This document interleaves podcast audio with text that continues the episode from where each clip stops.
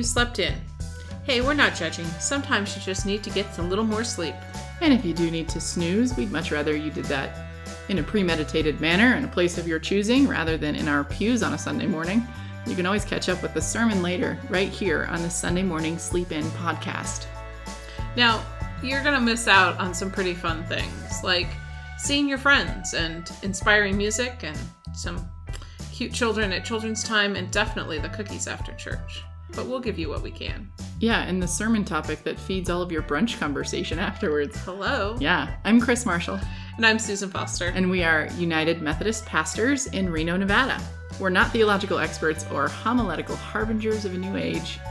We're your average pastors, helping our congregations think through life's big questions every week.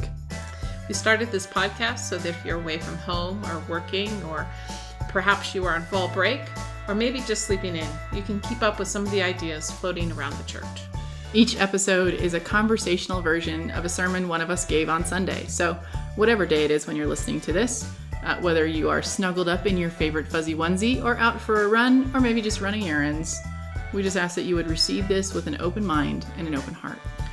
And a quick note we are serious about the open mind and an open heart. And we don't expect that you're going to agree with everything we say. In fact, we want you to question, to disagree, and to figure out what you think.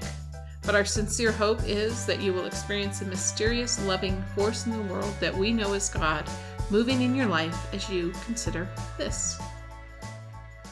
So, I started my sermon on October 8th with a confession, which is that I am cynical and sick to the gills every time something horrific happens in this country that was preventable and some inane ninny gets on TV and says, Our thoughts and prayers are with the victims Oh, and yes. survivors.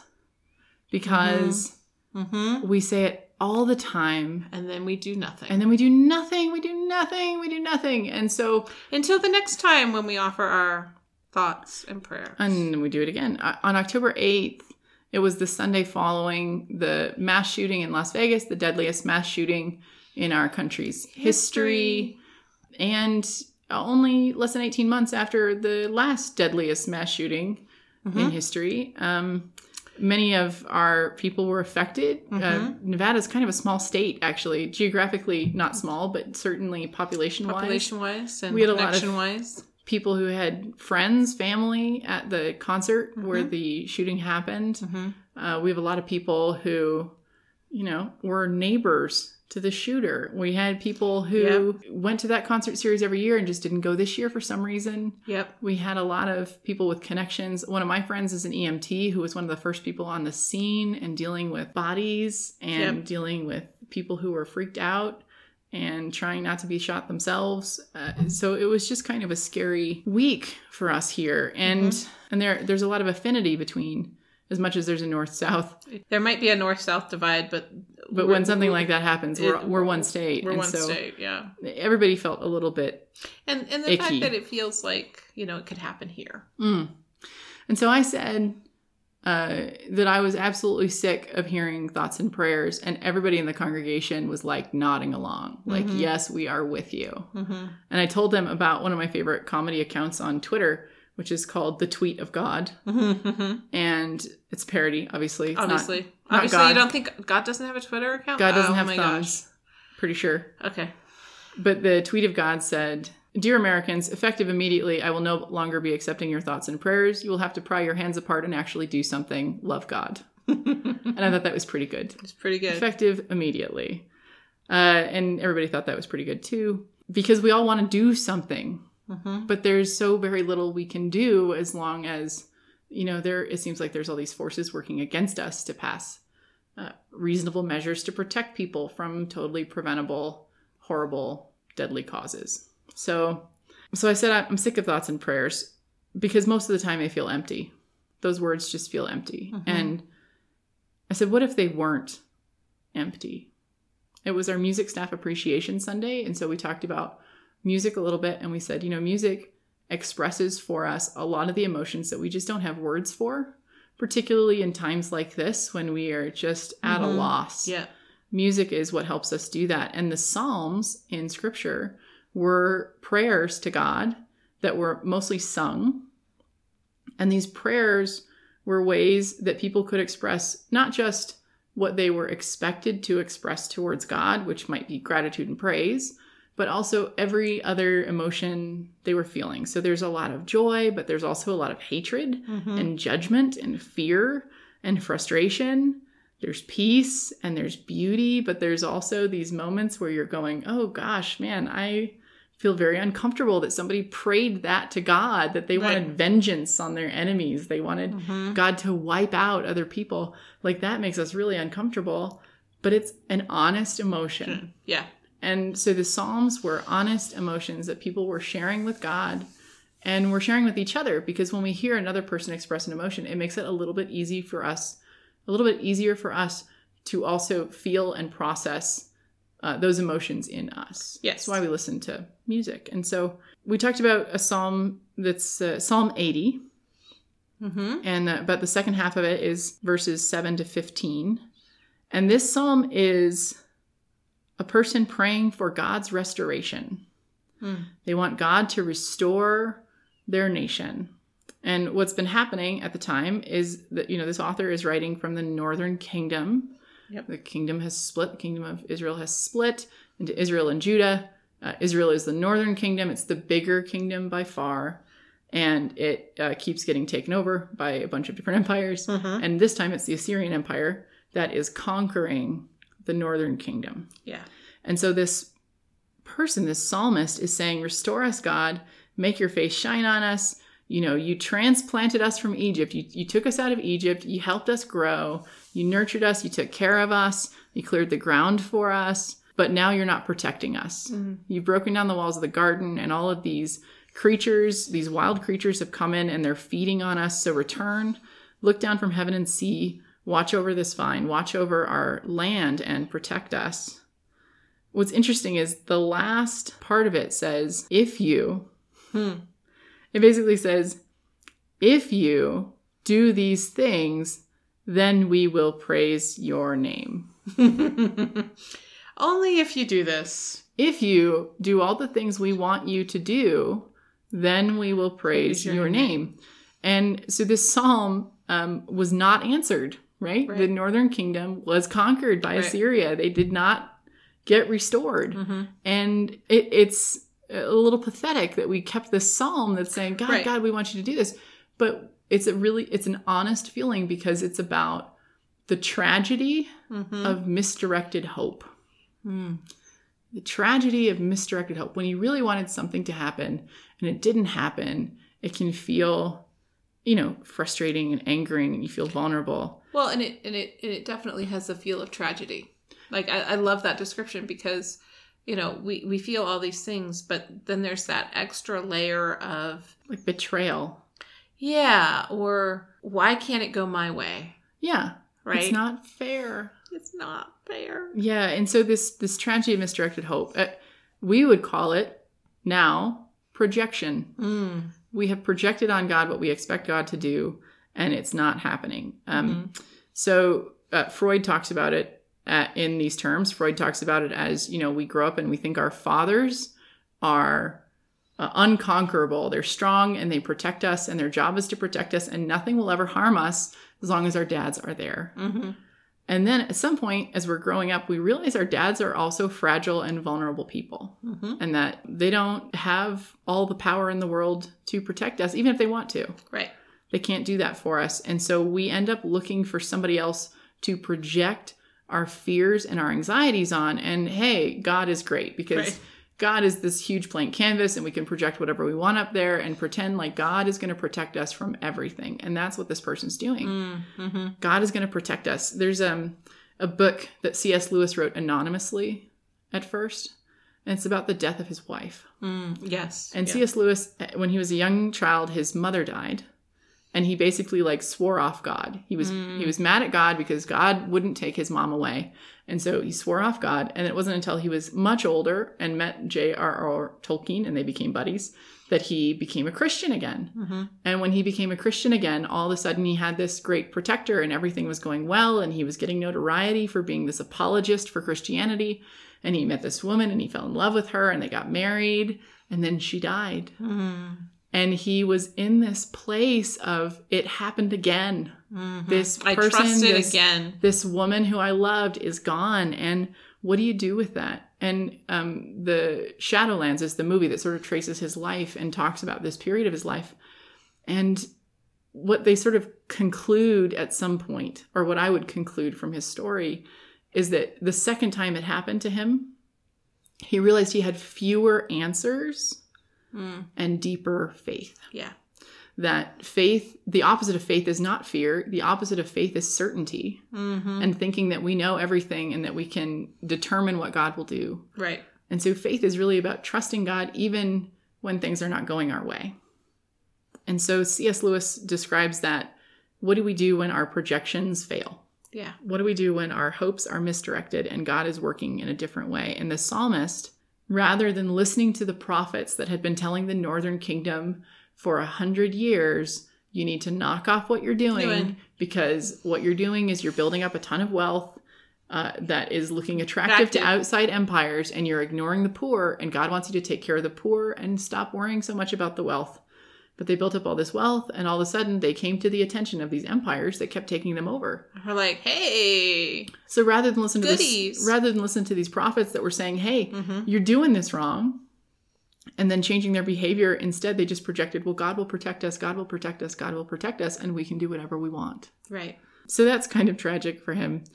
This prayer still gets included, I think, because one, this is still a really honest emotion that we want Yeah. God to pr- protect us, but two, because I think it draws our attention to the fact that prayer doesn't always change the outcome of what's going on. Yeah. Yeah. And that's one of the hardest things to realize about prayer. I know So- they keep doing studies like medical studies, double blind studies about, well, if you're praying for somebody in the hospital and they don't know, does it still make them heal faster? And Right, right, They've done these studies and they also show that if a pastor shows up when somebody's in the hospital, it takes them longer to heal because they feel all this pressure like, oh my gosh, if I don't heal, it's like a judgment on God or something. and so And you know- of course, you and I do not carry any of that with us. oh, we We're try like, not what? to. Yeah. But, but I also don't go in and say, God heal this person. Right. I usually go in and say, hey, it sucks to be in the hospital. Let's Yeah. pray for some patience and some perseverance and, you know. Yeah. And all the things that you need because you got the medical help you need. Now you just need some some spiritual psychological help, and Yeah. we can do that.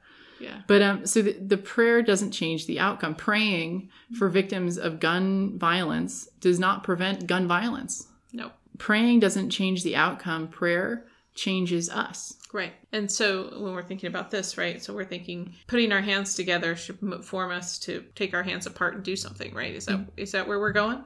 Well, sort of, Okay. sort of. So, so there's an image of. Have you ever seen? Have you ever been to a really old cathedral? I know you Yeah. have because we've been to them together. We've been to them together.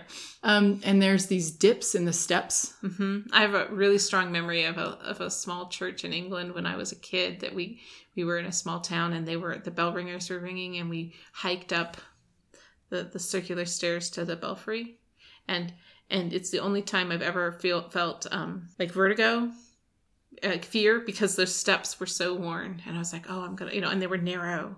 They'd already they'd been standing forever, so they held us too. Yeah. There's, there's these there's these dips in these old stone steps, and it's because so many feet have passed along them to get inside to the dark and the quiet where people can pray and kneel at the altar and gaze upon God. mm-hmm. And you see it even in old churches in our country where the the hand railings have been smoothed down Mm-hmm. by hundreds of years of hands passing along and leaning against these railings. Steve Garnaas-Holmes describes that kind of a threshold in each of our hearts Mm-hmm. that has dips in the steps and worn hand railings because God goes in over and, over, and, over, I love again to pray and gaze at our communion table. And the idea that God is always present to us Mm-hmm. and prayer is us tuning ourselves in to God, Mm-hmm. Uh, which doesn't necessarily mean that God will do what we want God to do, but that God will be present with us through whatever happens. Yep. And so we talk about God tunes us into compassion, and I won't restate everything that I said in a former episode about what prayer does to your brain. Right. But essentially, what prayer does is it helps you to focus your willpower and your intention around empathy and compassion. Mm-hmm. And that's hugely important because that is how we release our expectations and are also present with other people. And I shared a, a prayer from Thomas Merton. He says, My Lord God, I have no idea where I am going. I do not see the road ahead of me. I cannot know for certain where it will end, nor do I really know myself. And the fact that I think that I am following your will does not mean that I am actually doing so. But I believe that the desire to please you does, in fact, please you. And I hope I have that desire in all that I am doing. I hope that I will never do anything apart from that desire. And I know that if I do this, you will lead me by the right road, though I may know nothing about it. Therefore, I will trust you always Though I may seem to be lost and in the shadow of death, I will not fear. For you are ever with me, and you will never leave me to face my perils alone. The prayer of Thomas Merton helps us to tune in to the presence of God, even when we don't know what exactly is going to happen or where we're going to be going.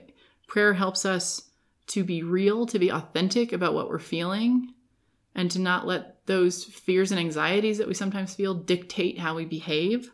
It helps us to be changed and then put that into action. And that's where the hope comes from.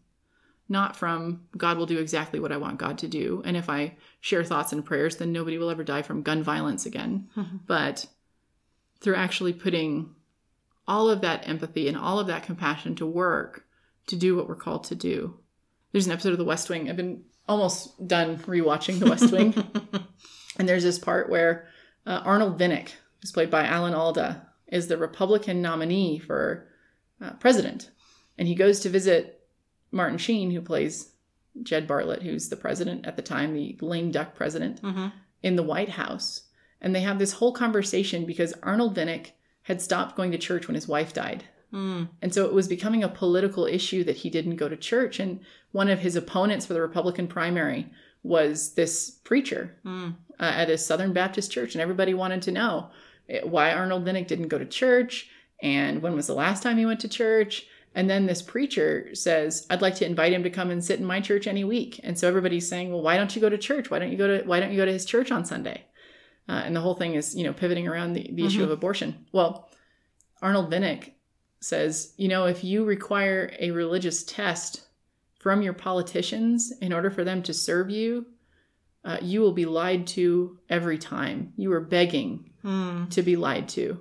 That it's not about some litmus test that will tell you whether or not somebody is a person of faith, uh, because it's the easiest lie they'll ever tell you. Right.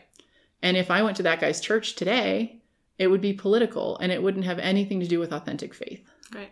And so he sort of manages to squirm out of it. Mm-hmm. And so mm-hmm. for me to say the right words, yeah, is we're begging to be lied to. If we just if we just say, okay, this person all they have to do is say thoughts and prayers and then, you know, obviously they didn't intend for anything bad to happen, and we never hold them accountable for not doing anything to prevent something bad from happening in the future.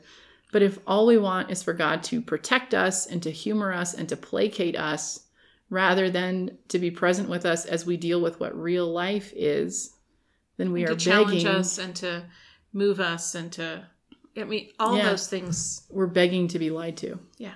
And that's not who I think God wants us to be.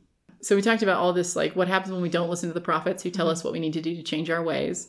What happens when we project and how do we get disappointed in those ways? And then Aaron Long, who's our organist at the church and is a brilliant uh, musician and and just a cool person in general. Shout out to Aaron. Shout out to Aaron Long, who is not going to listen to the podcast, but whatever.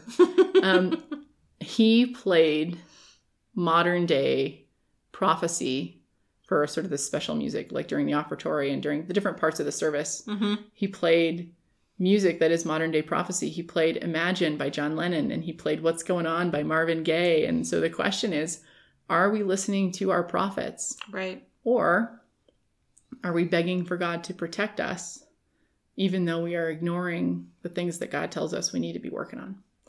And I ended with saying, you know, we have people in our church who love their guns, love them. They have right. the Second Amendment tattooed on their butts. And we have other people in and, and. I'm laughing because I, you know, realize this is probably closer to reality than most people realize. Yeah, and well, and uh, and we have other people who would love. They're those you know liberal tree huggers who want to throw all the guns in the ocean. We have both of those folks in our church, and we have a lot of people who don't care in the middle. I'm not asking for us to take a particular political stance.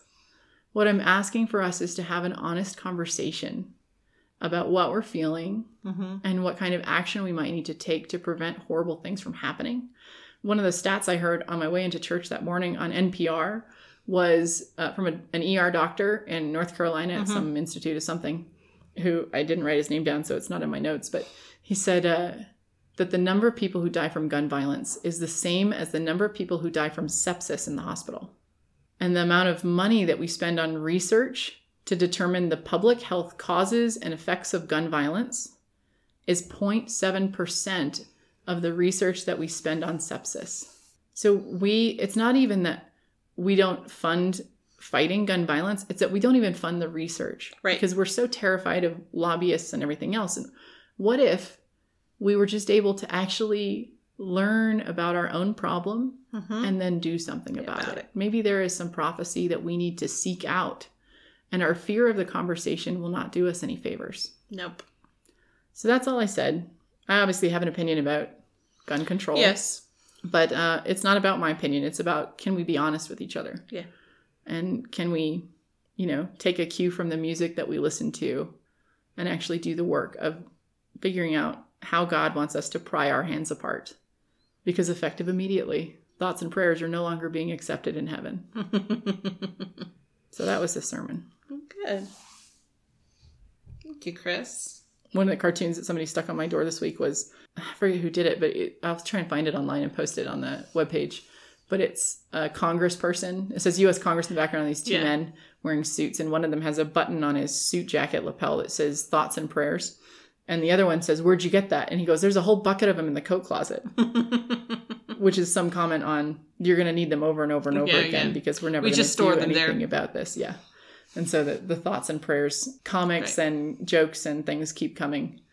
And uh, one of the one of the things that people laugh about now is whenever somebody says, "Oh, you know, my aunt's in the hospital," or "Oh, you know, th- my friend in Santa Rosa is going through this thing," you know, people will say thoughts and prayers, and then everybody starts laughing. And Mhm. it's like, okay, well, instead of just cracking a joke, can we? Well, but see that that that I, you know, humor is one of those things that gets that breaks through our shells breaks breaks down the walls.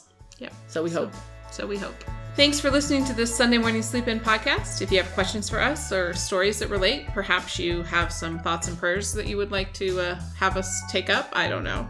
Uh, drop us a line at uh, Sunday morning sleep in at gmail.com or find us on any of the um, platforms for podcasts or our website, which is sundaymorningsleepin.com. The scripture for this podcast was Psalm 80, verses 7 to 15. And the music you're hearing is Take Me Higher by Jahzzar. It's traditional at the end of a worship service for the priest to deliver a blessing to the congregation, something that makes everybody just a little bit shinier in God's sight. um, but we don't have any magic words. If we did, we, we would give them to you. If I had words that would prevent gun violence, I would give them to you. If I had words that made your heart stop breaking, I'd give them to you. We don't have any magic words. Instead, we have these practices that we've had for centuries that help us tune in to God's presence, whatever our situation. And so you have been blessed because God is with you. And the God who created all the good things in the world that you love the most thought the world needed one of you too. So, whatever you think about gun control or violence or anything else, whatever you have projected or not projected, how will you choose to live into your own skin this week? How will you love? How will you listen? How will you serve? How will you seek justice? How will you think and how will you pray? Maybe you slept in, but now it's time to wake up and get moving.